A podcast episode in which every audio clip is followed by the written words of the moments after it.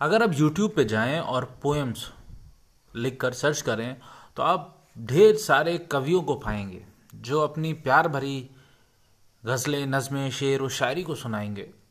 और उसमें ज़्यादातर आप पाएँगे कि एक तरफा प्यार है। और हमको भी वो कहीं ना कहीं अच्छा लगेगा रिजोनेट करेगा। लेकिन सवाल ये उठता है कि ये ज़्यादातर चीज़ें जो एक तरफा रहती हैं, दुख देने वाली रहती हैं, उसी के साथ हम आसानी से कैसे अटैच हो जाते हैं? दरअसल क्या है कि जो हमारा दिमाग है, वो निगेटिव चीज़ को बहुत ही आसानी से एक्सेप्ट कर लेता है। वो वायर्ड है बार बार उसी चीज़ को याद दिलाने का निगेटिव इमोशंस को। और हमें वो चीज़ बहुत ज़्यादा दिनों तक याद रखती है, जिसको हम डीप डाउन अपने अंदर उस इमोशंस को हम बहुत अच्छे से फील कर लेते हैं। और इसमें निगेटिव इमोशंस जो होते हैं, बहुत ही ज़्यादा कारगर होते हैं।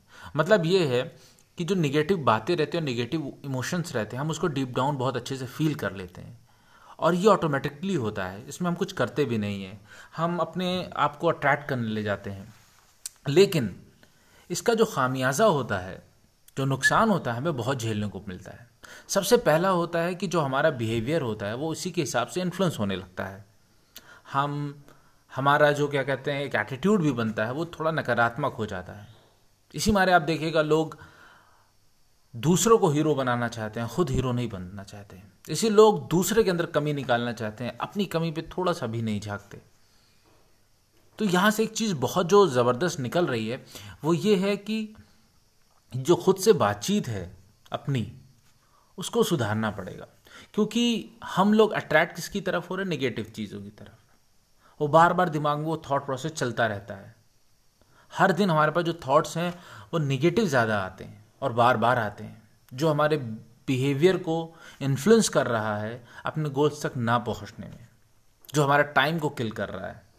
हमको प्रोक्रास्टिनेट करने पे मजबूर कर रहा है। तो इसलिए अब ये हमारी ज़िम्मेदारी होती है कि थोड़ा सा हम जो खुद से बातचीत है, उसका लेवल अच्छा करें। अपने आप को पॉजिटिव चीज़ें याद दिलाएँ और वो पॉजिटिव चीज़ों के थ्रू पॉजिटिव इमोशंस में जाएँ और उसको डीप डाउन अच्छा फील करें। इवन आप किसी से बातचीत भी कर रहे हैं और पॉजिटिव चीज़ें हैं तो दूसरों की तारीफ़ देर तक करें और निगेटिव बात को बहुत हल्के में कह के छोड़ दें। क्योंकि इन सब का जो असर होगा, आपके ऊपर होगा। तो अगर आप अपना खुद से बातचीत अच्छी कर लेते हैं तो आपकी थॉट प्रोसेस बहुत अच्छी हो जाएगी। अगर आप अपने से खुद से बातचीत अच्छी करते हैं तो आपके अंदर क्लैरिटी बहुत आएगी। अगर आपसे खुद की बातचीत अच्छी है तो आप अपने आप को मोटिवेट कर लेंगे। आपको ये पता होगा क्या आपके लिए चीज़ें काम कर रही हैं क्या आपके लिए चीज़ें काम नहीं कर रही हैं। अगर आपको ये पता है, खुद से बातचीत आपकी अच्छी है तो आपको पता है कि स्ट्रेसफुल सिचुएशन ये आ रही है। अब मुझे अपने आप से क्या बात करनी है?